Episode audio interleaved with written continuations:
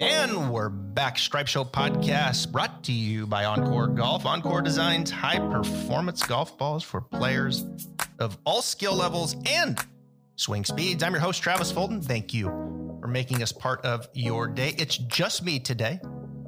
A lot of things happening on a Monday as they try to finish up the Northern Trust up at Liberty National. All kinds of rain coming through with the storm, but they've done it, folks. Wow. Tip of the cap to the maintenance team up there at Liberty National. They have got them on the course. They are playing. So I thought I'd give you just a little quick teaser podcast today, because usually we're looking back, recapping the winner. We're not going to get that today, but I'm going to give you a couple things to think about as it plays out this afternoon. The techniques of the two guys winning right now, Jon Rahm and Cameron Smith, but also some of the guys that are on the bubble here. Lots of storylines here. You've got guys trying to win a golf tournament, of course. You've got guys trying just to get inside the top 70, because the top 70, they move on next week to Caves Valley down in Maryland. Excited to see that place. It's going to be a little different. Usually we're over in Chicago, but we're going to be at Caves Valley in Maryland next week. And the top 70, a lot of movement things are going to be happening here today. Joel Damon, big day. Keith Mitchell, big day. Can they hang on, get inside the top 70 and move on?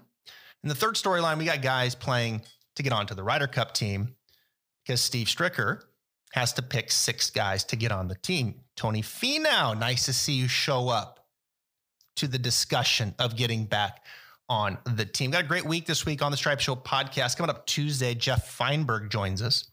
Jeff Feinberg and I will break down all things BMW, show you our picks and fantasy golf, as well as some guys we're looking at to win the tournament. On Wednesday, Harris English joins us, two-time winner on the PGA Tour. I promise you, he will be in Maryland, and he'll also be in Atlanta for the finals. Harris will give us a little insight there to Caves Valley and some things about his game. Don't miss that on a Wednesday with Froggy. And then Thursday, we start our first of three Ryder Cup breakdowns. We're going to be looking ahead to the Ryder Cup, giving you our thoughts on picks for both the USA team and the European team. And the first show will be on a Thursday with my friend Kurt Byron from Golf Channel. Can't wait for that. Love Kurt's insight.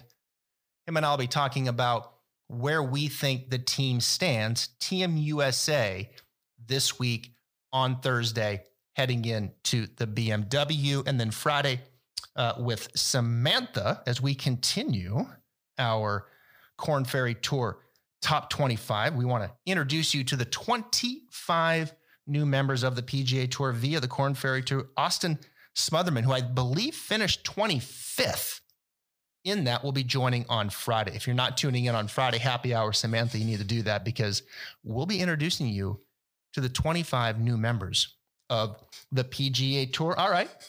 Let's get to the Northern Trust here. Jon Rahm comes in, minus 16. Tee first.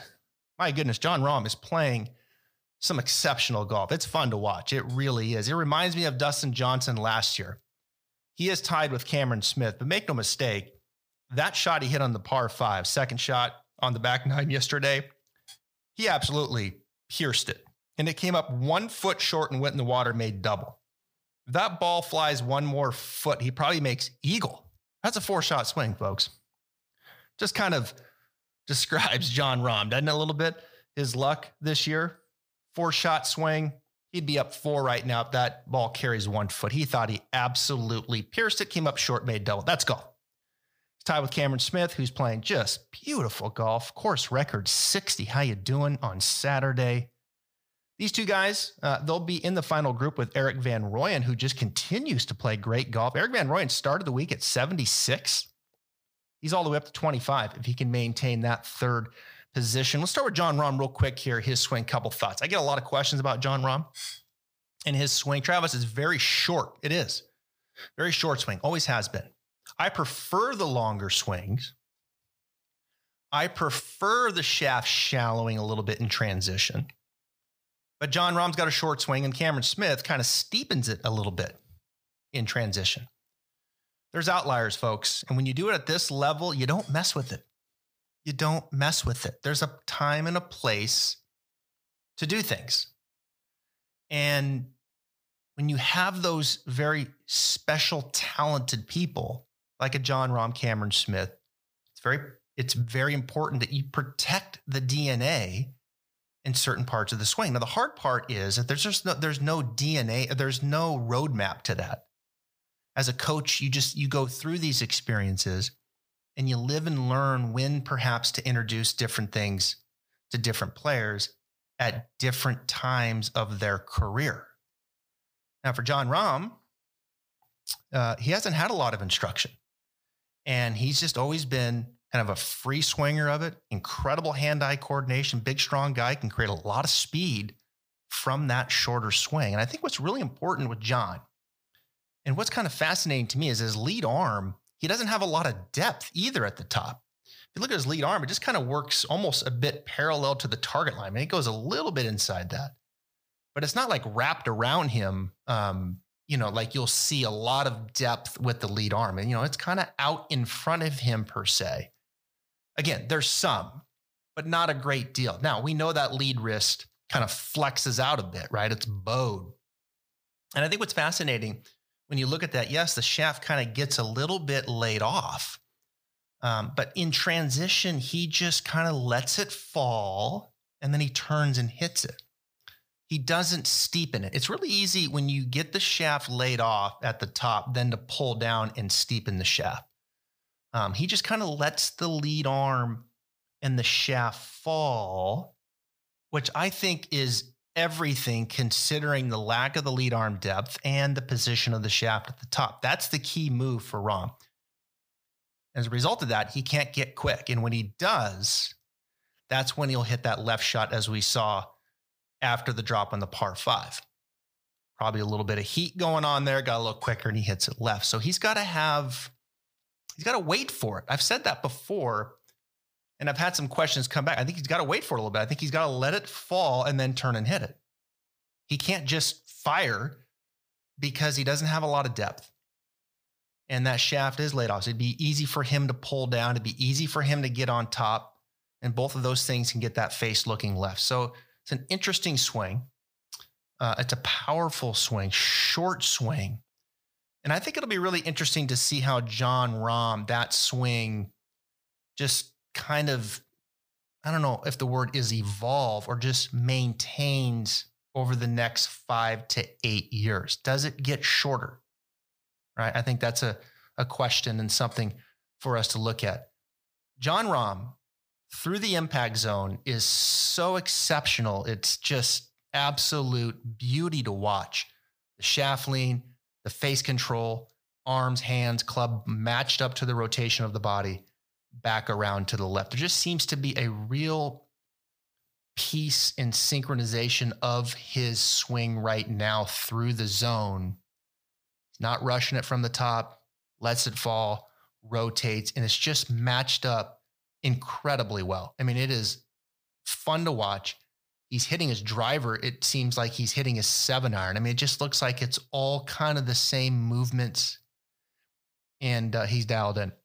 He's the number one player in the world. If he plays his game today, I think he'll get his second win of the year and move slightly ahead of Colin Morikawa as the favorite for the player of the year. Let's take a second to talk about the folks over at Encore Golf. Encore has earned a reputation across the golf industry and with golfers everywhere for its combination of value, performance, and customer service. Their team in Buffalo, New York, is flipping the script on golf technology through perimeter-weighted balls made with the high-density particles and proprietary nano-transitional layer, offering players enhanced accuracy, control, and distance. Encore recently added the Vero X1 to its suite of award-winning golf balls, one that already included the Golf Digest gold-rated Elixir and low-compression Avant 55. Through its full suite of golf balls, Encore can help transform any golfer's game. Visit encoregolf.com/Travis Fulton for more info about Encore and start revolutionizing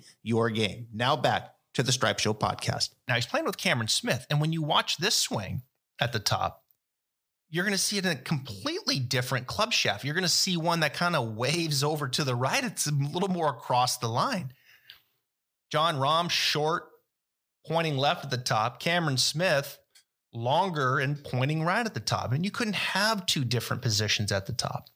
What I love about Cameron is he gets that face looking up to the sky some. I like that. I don't like open faces at the top. I'll go to my grave with that for 99.8% of players. Now, there's players that get the face a little open and play at a high level. There's always those outliers. But I just feel like this audience and even professional golfers, when that face gets open, they're usually trying to close it. Just ask Hudson Swafford, who was on the Stripe Show podcast last week, works with John Tillery now, a long time with Scott Hamilton. He was talking about how the face gets a little open and they're trying to close it. It just makes the game and your life a hell of a lot easier because it's just promoting and suggesting better action on the way down, shallowing out, get it on the right form from the inside.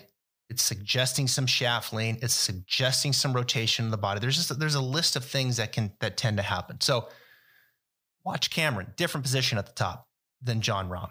Face looking to the sky. Interesting with Cameron, steepens it a bit. It's a little steeper coming down than it was going back. Going back, probably the shaft pointing just outside the ball target line and then kind of gets a little cross the line. This little interesting wave, and then it's just a little steeper coming down. Like Jon Rahm, matched up beautifully with rotation. And both those guys, that shaft kind of exits just under the lead shoulder. Stable club face. They don't flip that face over. Very stable as a result of the face angle, as a result of the wrist angle. Beautiful to watch through the zone. But my goodness, very different at the top. So a couple things there to watch as you maybe sit down this afternoon. Just go to your boss and say, hey, I'm going to go watch the Northern Trust final round this afternoon. Is that okay? And if they give you any guff, just let them know that that I said you could do that. The Stripe Show podcast, Travis Fulton said you guys could do that. Let me know how that goes. There's JT, T4, Tony Finau, T4. How about that? Justin Thomas goes to the garage, grabs the putter that he used to putt with when he was young to get out of this funk, and he finally has his head above water. Not sold yet, JT on the putter, but it's good to see him putting up some good scores, 63, 69, 67. We know he'll be in Atlanta. Tony Finau, I think, will be in Atlanta as well, currently right now projected at 14th. Started the week at 23. I think Finau, more than that, is planning to get on the Ryder Cup. I'd like to see Tony Finau win one of these and play his way onto the Ryder Cup. I know he hasn't been clutch in winning great tournaments or in winning his tournaments individually, but he did play well for Team USA a few years ago. And I do think he matches the profile of the player in the way this course is going to be set up. Tony Finau looking to play his way onto the Ryder Cup. Shane Lowry, if you watched last week's show on Tuesday, I talked about Shane Lowry and I thought he would play well here. Started the week at 66. He's currently 39th. He needs to keep going. Well inside that top 70, but can't blow up today. And he's played his way to Caves Valley. Victor Hovland continues his good play. I think the first guy to really watch here this afternoon. The tournament within the tournament is Tom Hoge. Started at 108, currently 56th. He is T6 for the week. Watch Tom Hoge. That is a name trying to get inside the top 70. Harold Varner III doing the same. Started at 72. There we go. There we go. Yep. Okay. Harold Varner III started at 72, currently 48th. He's T9 right now. Alex Noren started at 91, currently at 67. Those are the names. Keith Mitchell, T11, started at 101, currently 70th. How about that? Keith Mitchell, Alex Noren, Harold Varner III, Tom Hoge, all inside the top 11 to start the day, and need a good one to continue on to Caves Valley. That's why I love the playoffs. This is great. It's great theater, and we're talking about it here on a Monday. How about that? There's Sam Burns, real quick, T11 as well, 71, 67, 64. He'll be in Atlanta, currently 9th. Sam Burns playing well, has a win. And I think a guy that needs to be looked at for the Ryder Cup. Sam Burns, as much as all of this beef and backing of Kevin Kisner, which I think is great. I think it's cute. I know Kevin Kisner's a bit of a crowd favorite. And if you follow along on Twitter, well, there was a little back and forth with some people, myself, Samantha Marks, and others. I don't feel like right now Kevin Kisner should be on the team. And the reason for that is based off of how I think the course is going to be set up. I think the course can be set up very long. Okay, it's going to be cold in Wisconsin. Kevin Kisner doesn't like playing on long courses. He said it himself. He can't compete to win. So are we going to be at 7,600 yards, Coach Stricker? Or are we going to be at 71 and a half? If we're going to see that, then yeah, I think Kisner should be definitely looked at. But if we're going to be giving up 550, 600 yards here, and it's going to be cold, I think that's a big ask for someone who doesn't hit the ball very far off the tee, who's not a great driver of the ball, and is not a great iron player. Kevin Kisner is a great putter, very good around the greens. For the most part, has struggled this year, but put it together late and got a win, and that was great. And I like Kisner. I'm a fan of Kisner. But just looking at it, taking the emotion out, taking the bro out, I don't think he's the best fit. Now, I think Sam Burns is. Sam Burns has won this year. Sam Burns got a little dog in him, just like Kisner. Now, I think Kisner has, no question, the better record when it comes to match play. And at 7,100 yard, for sure, I think he has to be looked at. And that's, we got to look at it with Stricker, right? Well, how do you want to set the course up? You know, how are you going to set it up with the Brysons and the Brooks and the DJs and the JTs and the Xanders, guys that just bomb it off the tee? Harris English. I think he's going to set it up long, no rough. Off you go. So I don't know. That just doesn't fit. Now, Sam Burns, all right, take the emotion out of it. Long off the tee. Better driver. Great iron player. Great putter. Doesn't have the experience, I know, but you got to get it sometime. I like the idea of this younger contingency. I do. I like the idea of this younger group coming in and making it theirs. You had your time, Phil Mickelson. I'm sorry. You don't deserve to be on the team. I'm sorry. You don't. I know you got the experience, but you hadn't done much in the Ryder Cup. I think it'd be great. I'm sure NBC's pushing for it, but at the end of the day, it's time to move on. I'd like to see this younger group come in, make it mean something, and off you go. But this doesn't even get into the debacle that is Bryson and Brooks. I mean, who cares, you know, at this point? But it's going to play into it, you know? How much does chemistry play in? I don't know. It'd be interesting to ask Kurt Byron that question. We're going to dig into that over the next few days. How much does chemistry really play into this? Well, I think it has to have some value, right? How long is this course going to be set up? Right? And who does that play into? And how much do we value someone who's good at match play like a Kisner, who's good at the shorter distances?